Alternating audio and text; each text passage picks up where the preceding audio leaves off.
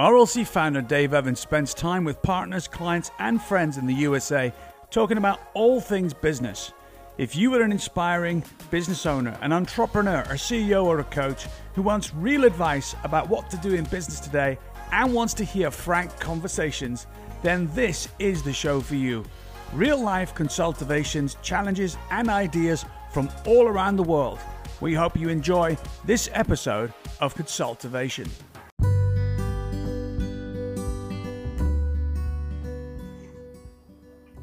Welcome to Consultivation Season 2. It's been a while since I've been on the show. Delighted to be back. I'm here with two esteemed guests today on Season 2, and today we are talking about a super, super subject the power of shared thinking. And in light of that, bring, bring it back to the show, Mr. Turnbull. Kevin, good to have you here, my friend. It's good to be here, Dave. Thanks, uh, thanks for the invite. Uh, my pleasure. And this whole thing about shared thinking, um, I had this idea, right? That the best way to talk about shared thinking is to talk to somebody who might work at a think tank. So we're not talking, Kevin, about a think tank, are we, in the spirit of Napoleon Hill and mastermind groups and like-minded people being in a room either virtually or in the same place. We're talking about a real think tank. Would you agree? I, I, I would. Um, I'm fascinated by the whole idea of um, uh, shared thinking because in a way, it's kind of at the heart of what we do as coaches. Um, yeah. You know, we're, we are we're often sounding boards. We uh, we initiate discussions and uh, argument maybe, um, and that's all about getting shared thinking and often shared consensus. Um, I think. Uh, sorry, Kevin. I think Debbie wants to be part of the show. So um, and it's really great that she's calling in already. I mean, it's fabulous. So she's trying again. Let's be real people. Hold on. Hi, Debbie. I'm live on Consultivation.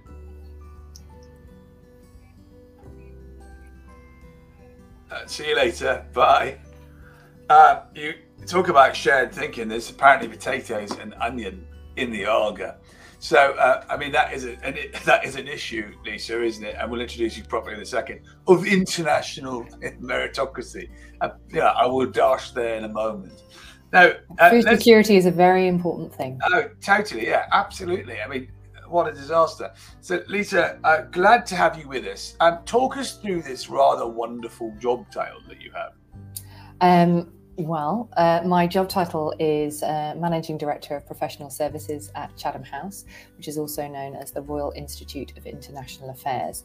Uh, we're quite famous for having a rule. Uh, many people say the Chatham House rules, which they simply mean is a byword for a, um, uh, a private conversation, but actually there is only one rule at Chatham House, um, and that is the rule that we all know and love.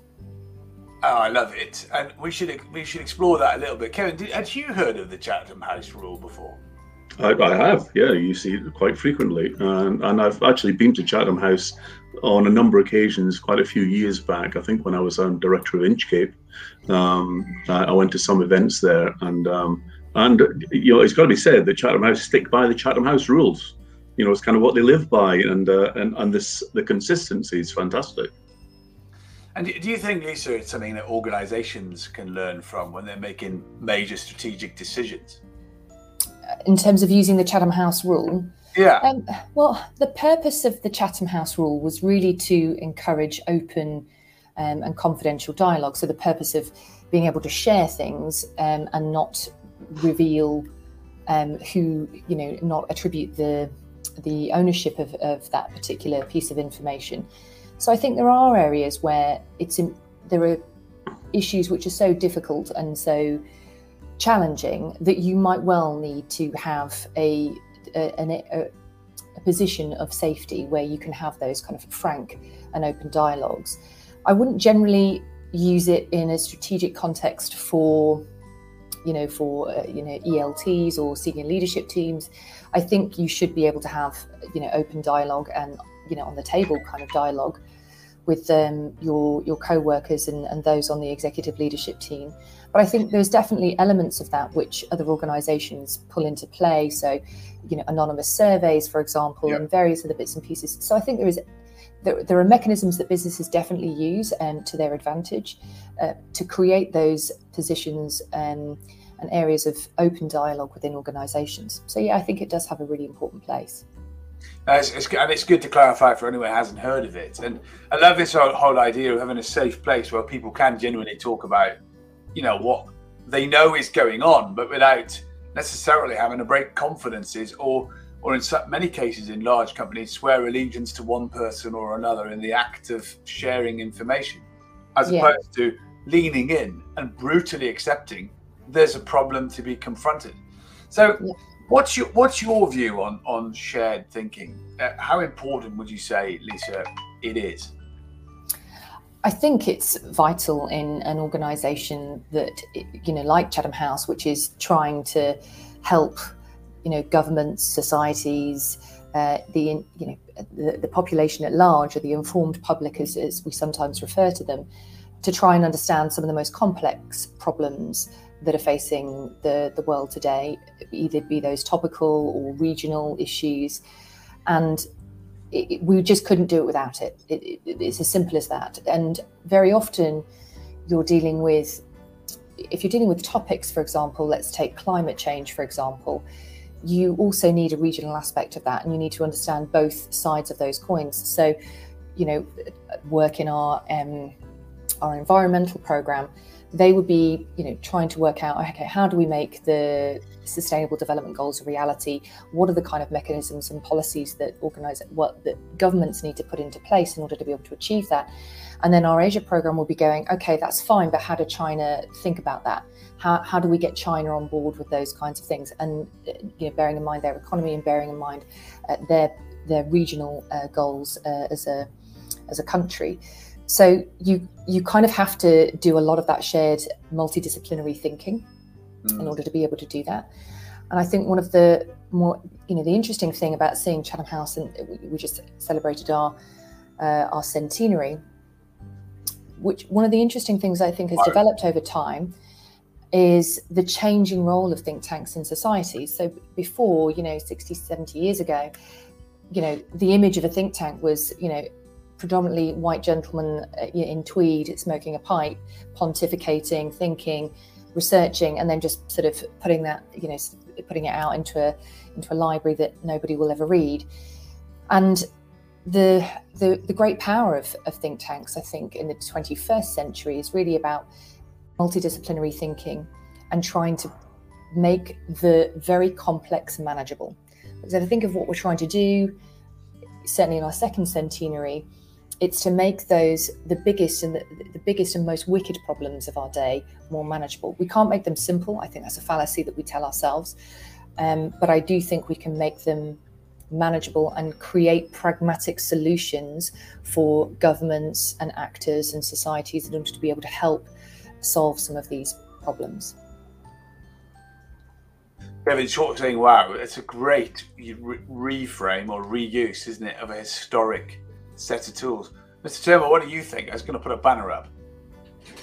Uh, well, I, I think the whole kind of you know think tank and Chatham houses are uh, it's a mechanism to you know to think the unthinkable, you know to debate the undebatable. Um, and it, with your analogy there, Lisa, about climate change, it wasn't really that long ago where people were saying, well, there's no point in debating it because it's too expensive, or it's not happening, or it's a myth, or whatever it is. But you know, um, the think tank um, uh, uh, format allows you to debate that undebatable and saying, well, yes, it may be too expensive, but let's talk about how expensive it could be. Um, let's take it into bite-sized chunks. Let's, um, you know, eat the elephant one bite at a time. That sort of stuff. Um, and I think that's uh, that's terrific, terrific. I do, yeah. and, and, also, you've, I think you've explained a really complex example that you were talking about about the power of multi disciplinary thinking. At RLC, we're always talking about perceptual positioning and at least considering three or three or more uh, perspectives. But actually, we're talking much deeper than that, aren't we? We're talking about whatever. If there's if there's 11 perspectives, think about them all. If there's 27, think about them all. It's no longer starting with three plus. It's as many as is required, is what I get a sense of.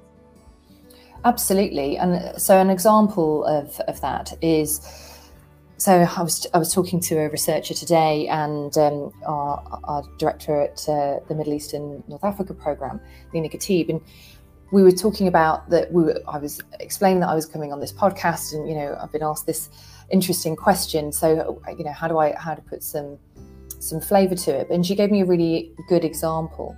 So, one of the things that we do at Chatham House is uh, really break down some of the, the really complicated problems that potentially um, governments, societies, actors, you know, uh, people who are trying to change the world are thinking about it in one particular dimension and they're thinking about it quite simplistically or trying to think about it quite simplistically or have a particular fairly narrow framework.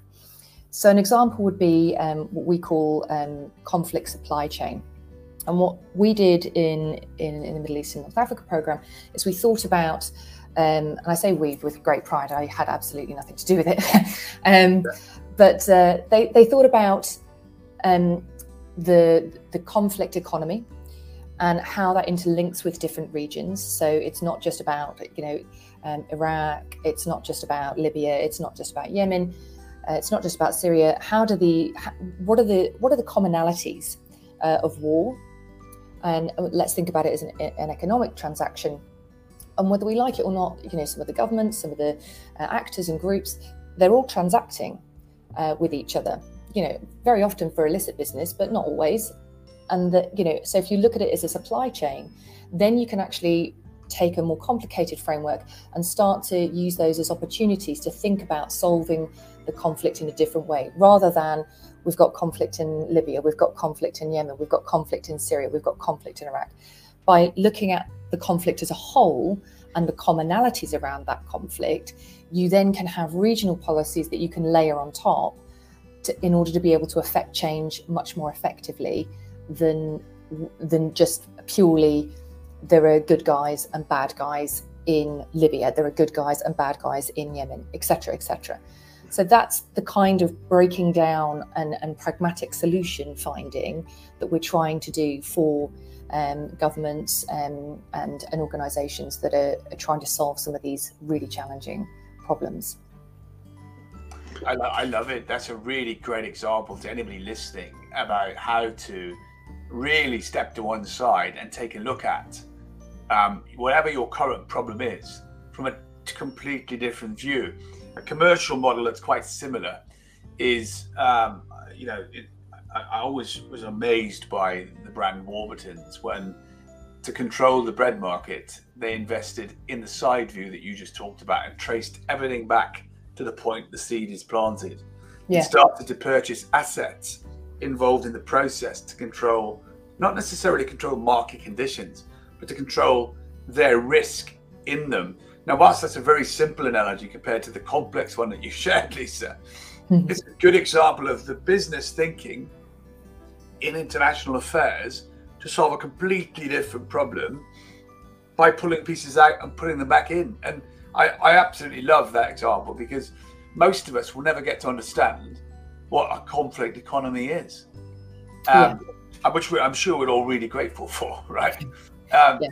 But it, but it, like you've highlighted, it is in play, isn't it? Yeah, no, absolutely. And I think some of the, in addition to that, I would say that part of being a think tank is also being a great communicator. You yeah. have to be able to write effectively. You have to be able to um, explain those complex ideas in, in different ways, and we're we're doing that, and then bringing in different voices as well. Um, so we do that with we've got a project called Common Futures, which is bringing young people together, thinking about um, across multiple continents to think about some of these political problems that people, young people particularly, generally don't feel that they have any kind of voice in, don't feel that they have any um, mechanism for, for discussing those um, or trying to be part of the solution of those. So Common Futures is really bringing those uh, uh, across a digital platform to bring those uh, young people together to, to say actually they do have something to say. They are thinking about these in, in quite a political, quite a sophisticated way. And how can we link those uh, to, to the research at Chatham House or the, the thinking at Chatham House in order to be able to come up with something you know quite interesting that we can then feed back to, to governments and um, and other organisations.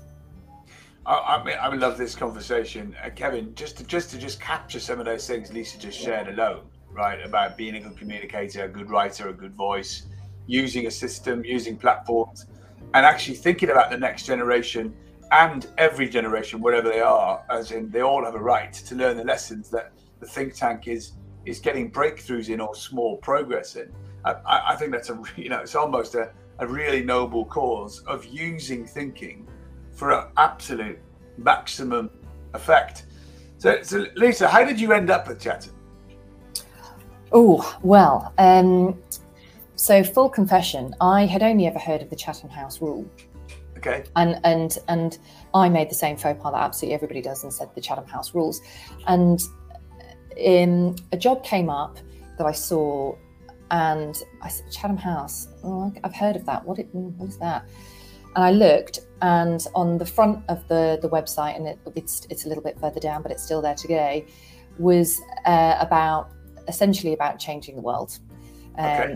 And uh, I'm going to be tested uh, for our. Um, That's uh, we'll come back to Lisa in a second. Kevin, what do you think of the conversation so far?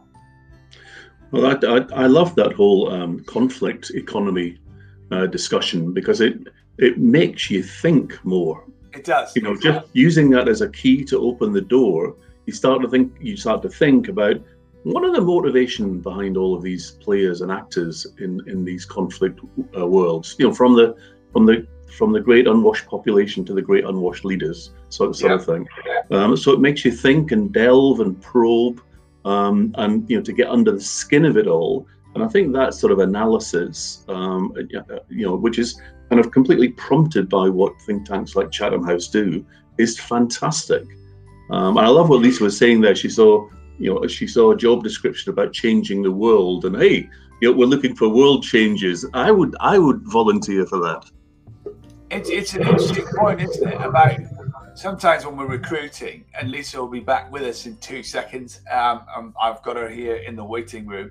Uh, sometimes we'll be advertising for something, won't we? And and or companies or clients of ours will, and they're advertising in such a normal way. You just are in the soup. You can't be identified. But that whole thing about, like you said, changing the world got our attention, and uh, seamlessly we will come right I'm back to that point, Lisa. I'm so sorry about that. The, the modern technology, you know, the, the joys of modern technology. Um, I don't know where you, uh, I don't know where you lost me or where I, I got lost. So fill me back in. Sorry about that. Uh, Kevin was uh, reciting back beautifully. Uh, the power of changing the world got your attention in a job ad. Yes, that's right. So, you know, um, creating a sustainable, prosperous, um, uh, and just world. I was like, sold. That's it uh, I'm I'm coming, I'm here. So I applied um, and I got the I got the job. When I the point at which I applied, it was a HR director position, and it was the first time that Chatham House had really had a full time professional HR uh, director. So uh, it was really about building the function um, from from the ground up uh, initially. Yeah. And once I'd done that for about sort of three years, the COO retired and at back end of 2019. And I took over then as managing. We, we did a sort of a restructure, and I took over then as part of um, a part of that restructure and took on board um, IT. I'd already got HR, but I took on the library, facilities, and then subsequently digital transformation. But from my part, the the purpose of, or the raison d'etre of professional services is really about creating a great environment in which the the staff can actually live their best. I would say live their best life. That sounds really millennial doesn't it? But but really thrive and and do their best work. That's what we're trying to achieve. I love it uh, and it really connects well with uh, our brand about you know helping businesses become best version businesses and and yeah. therefore applying loads of, of positive assumptions that includes every part of it and we all know that people are one of the critical pieces of that. Yeah, I, I, find that it's really interesting because the amount of human beings talk about multidisciplinary humans who all know they should be better on the inside, uh, wrestle with it because it's natural and normal, and yet organizations are often slow to realize if you can enable that battle to be a winning battle the rest takes care of itself, doesn't it, Kevin? And yet, know, if I only I'd learned that years ago, you know, when mm-hmm. I was in my corporate days, it'd have been a much more successful time. But I like that an environment where uh, people can be their best. It's a really simple message. And how have you managed and navigated, you know, the last, I mean, we've talked about the pandemic so many different ways over the last two years. I'm sure, but, yeah. Uh, but how, how did Chatham House go get through that? Um, do you know what? I think, I mean, we've heard from our sort of our external stakeholders, I think the vast majority of organisations essentially took to it like a duck to water. You know, we did, um, uh, we did, we basically turned things around. We were a very in-person business um, up to up to that point. So yes, we had researchers that worked, you know, could work in the field and can work offline and, and, and work from home. And again, I think as a lot of businesses, we were just used to coming in every single day, whether we really needed to or not. We never really questioned it. We just came to the building, etc., etc. But we did do an awful lot of in-person business, uh, convening and meetings, etc.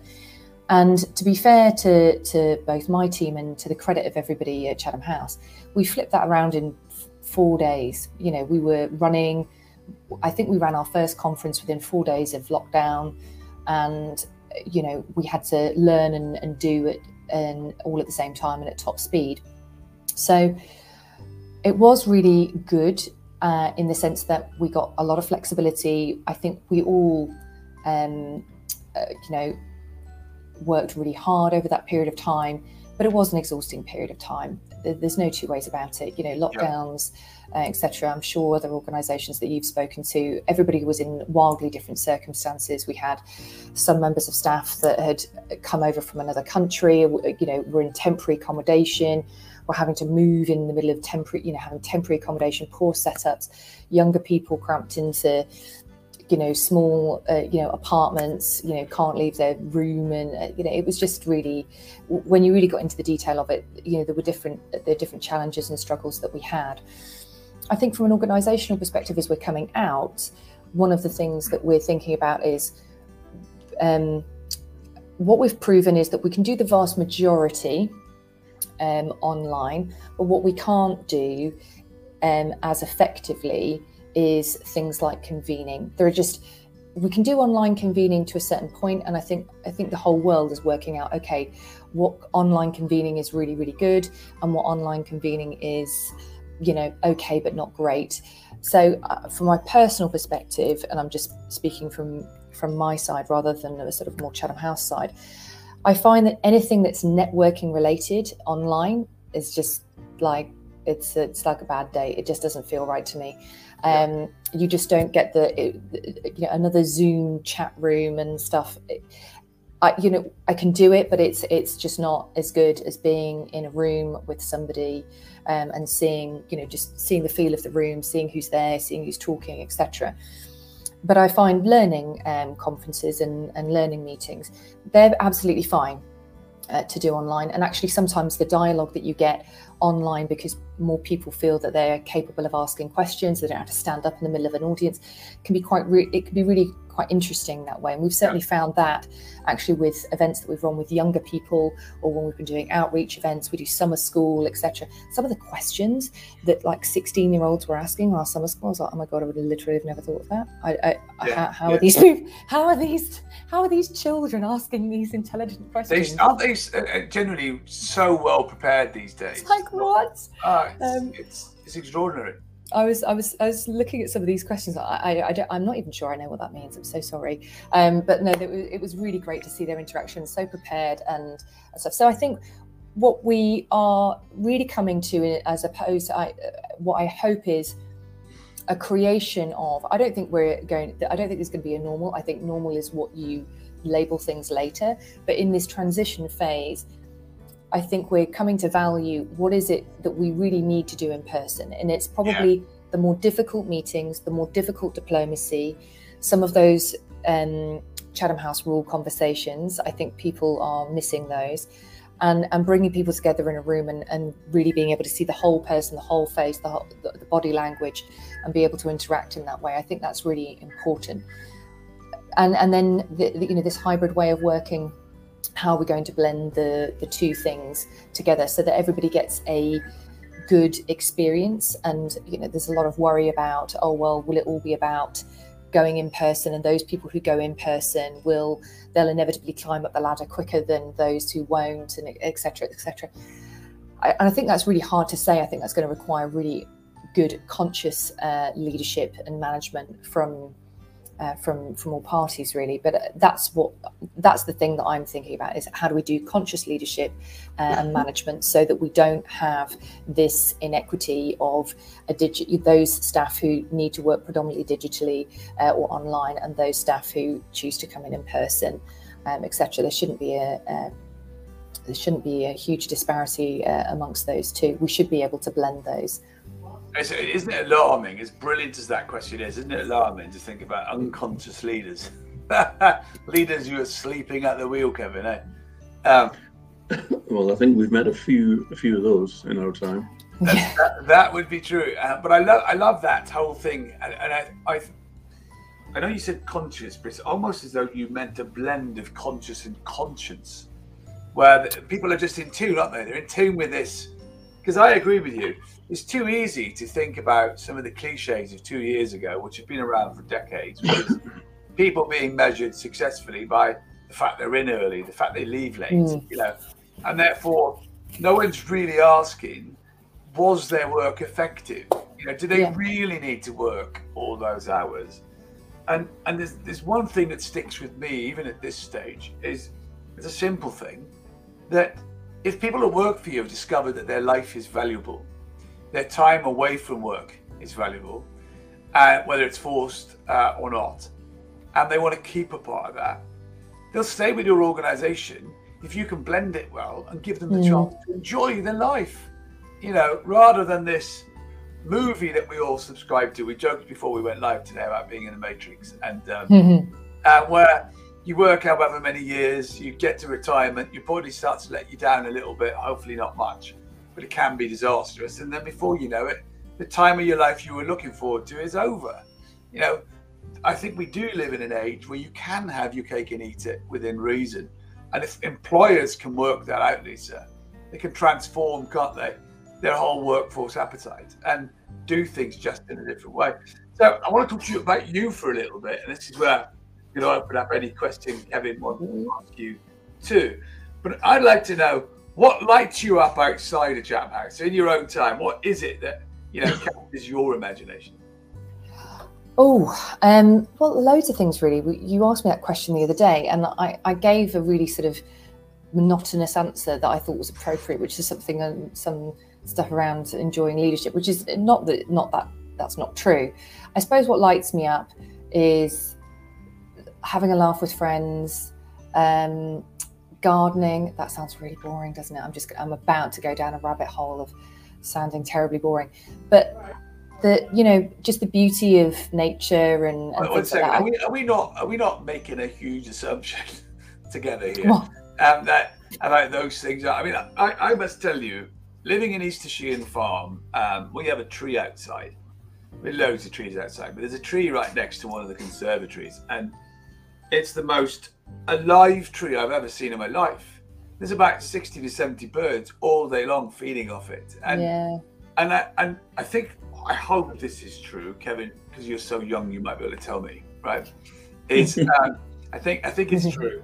You do appreciate form of forms of life, whatever they are, the older you get. Um, so so maybe it isn't as boring as you were implying. I think that's I think that's true, and I, but so I suppose it, to be specific, nature lights me up. I can, you know, I just I don't know if it's ever happened to you, but I um my father passed away last year, and he was in Dornie, um, and it was the first time I'd ever been to Dornie, and you might know that neck of the woods, Dave, but it's the most staggering. It was when you see scenery. He always used to say, uh, "It's breathtaking up here." And I've never really seen scenery that's breathtaking. You know, I've seen nice and beaches are nice and all the rest of it, but it's not until you walk amongst, you know, trees that are 100 feet in the air and, you know, or you can see out into the landscape a, a beautiful loch.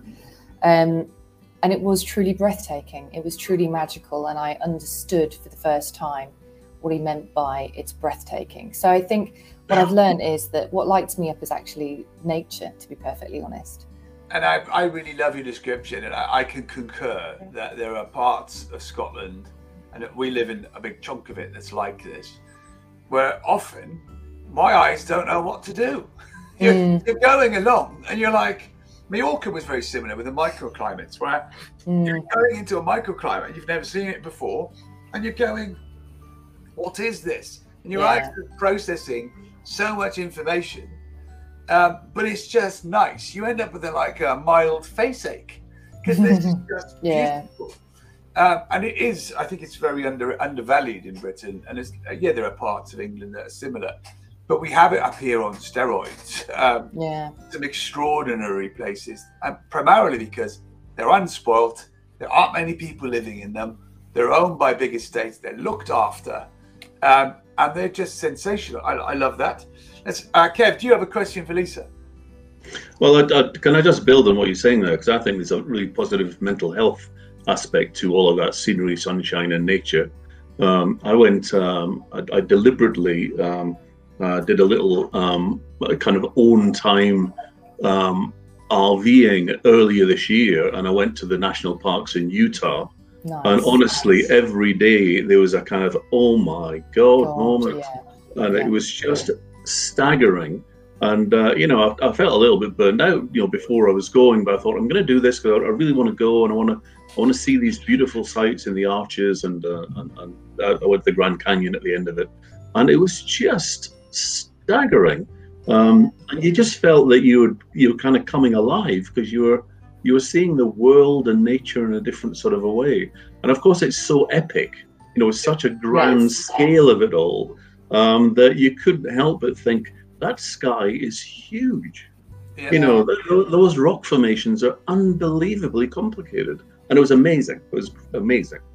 We had Dr. Lee Valence on the show a few episodes ago, uh, Lisa, who runs, is the CEO of a hospice. She, she grew up wanting to be a CEO of a hospice. I mean, that tells you all you need to know about how mad she is.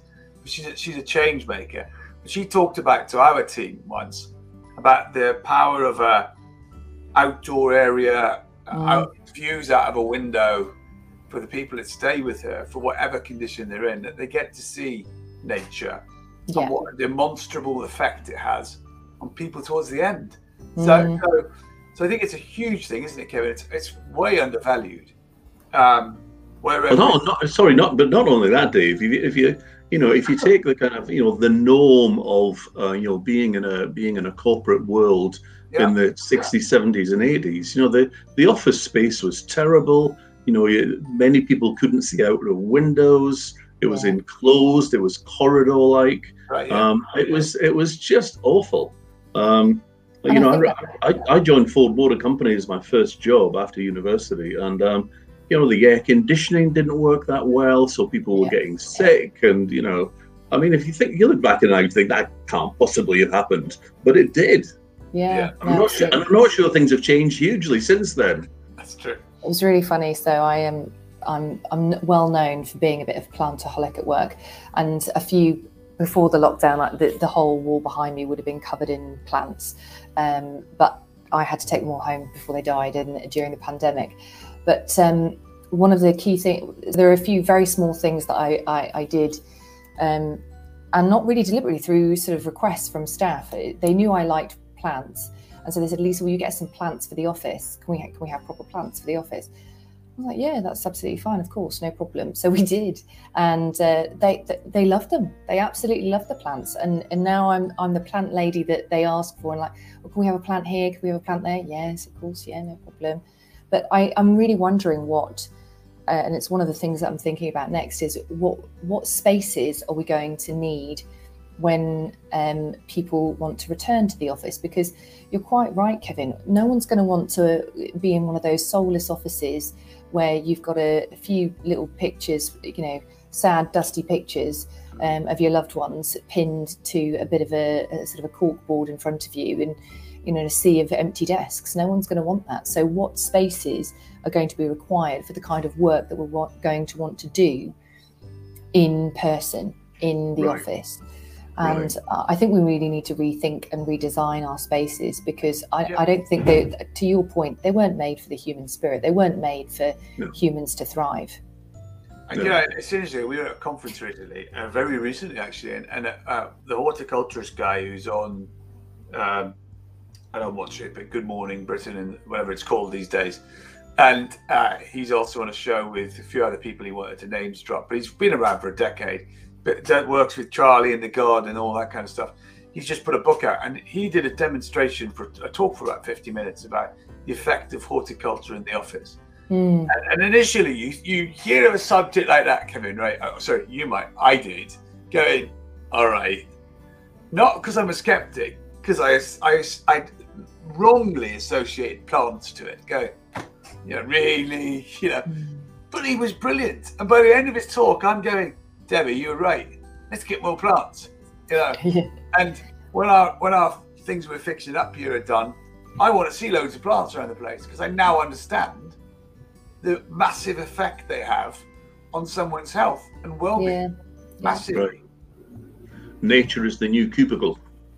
Nature is the new cubicle. I love yeah. that. That's excellent. We're going to steal that one. Steal it's It's given freely.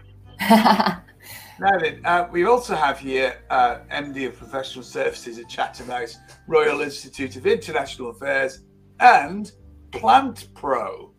I think uh, the pro is probably a little bit. Uh, well, I, I, was but... upgrading it. I, I, didn't want to be gendered, you know, specific because it'd be unfair. Plant lady. That's fair. Well, I don't mind. I don't. Professional, mind. I think, is you know, people are asking you for advice. So, Lisa, another question. This conversation's flying by. What are you most proud of? Oh well, we. Uh, I think we sort of talked about this before, but in my. Um, my professional life here at Chatham House, I think one of the things that I've been really um, I've been really pleased by is our approach to EDI. And w- when I first got here, I'm going to be completely honest, there was very little uh, equality and diversity work going on. It's not that people didn't care about it, it's not that staff didn't care about it, it was just there was no forum for it, that was it. And we went from that to um, uh, working with um, the Inclusive Top 50.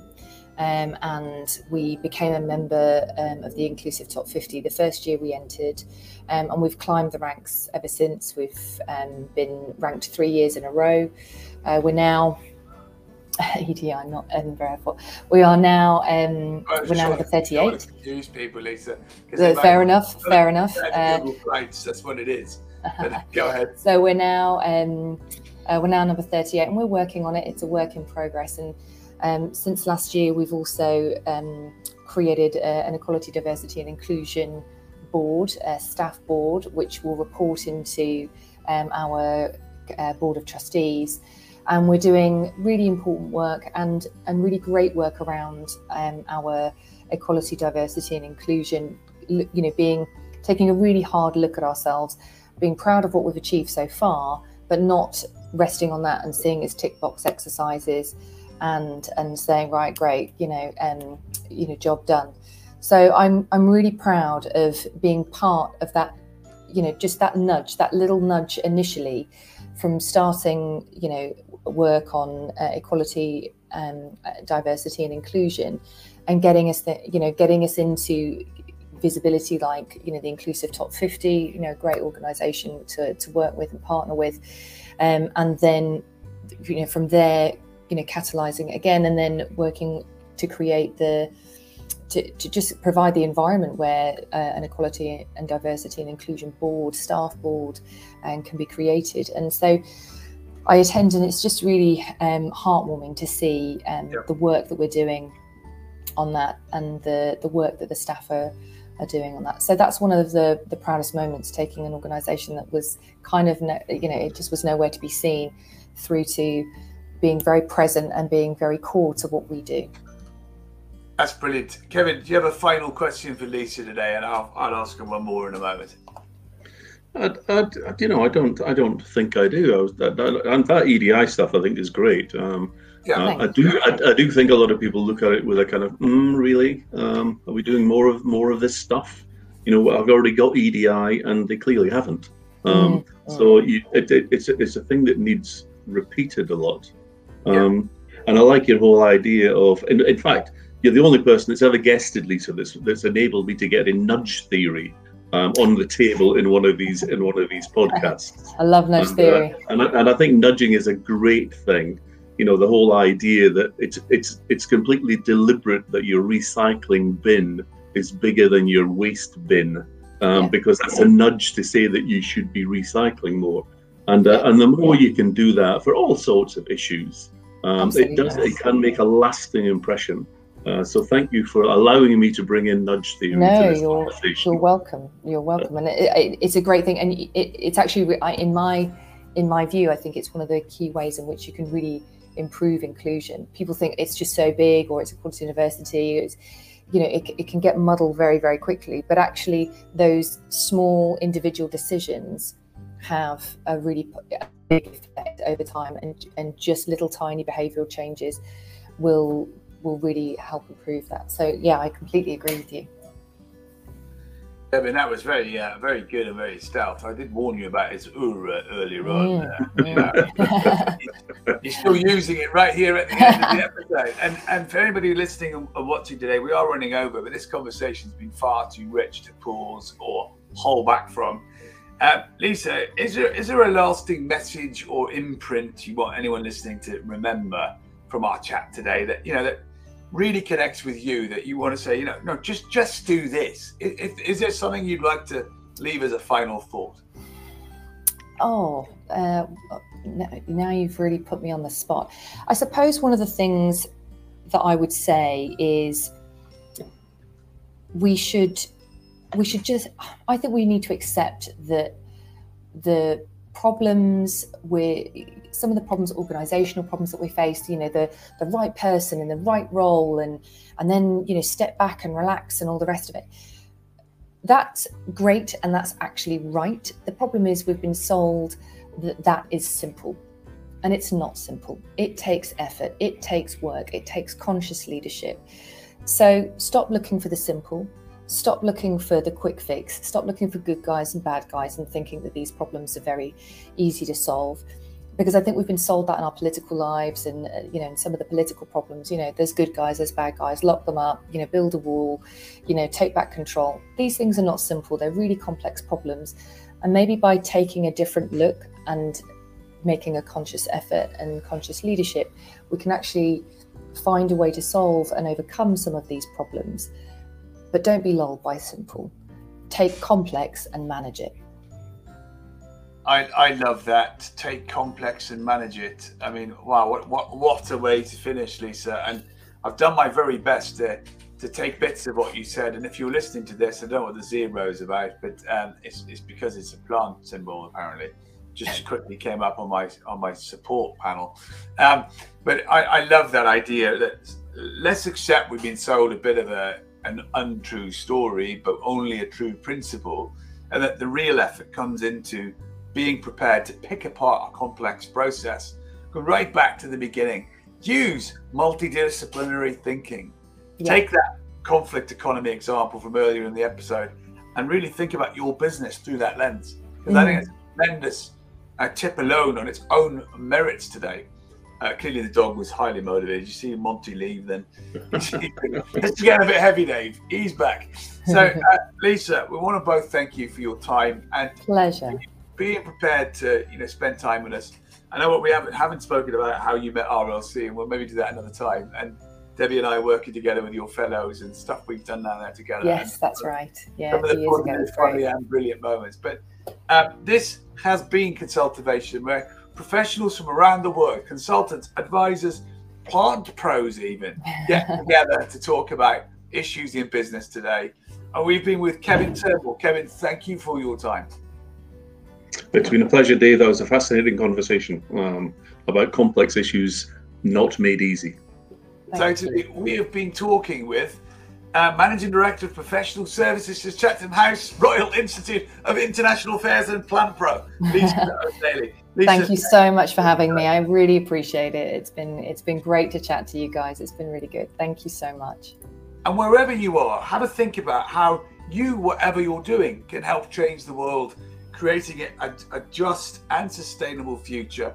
And you, if you heard that last section about EDI, place it at the top of your list. You heard about Chatham House. They appointed an Equality and Diversity and Inclusion Board reporting to the trustees of the organisation. What a bold, simple idea. And let's all remember from Kevin's URA moment using the nudge theory, tiny nudges of moving something along and continuing your commitment to education of critical issues in business today is the only way to solve long term complex problems. This has been Consultivation. I've been Dave Evans. See you on the next episode.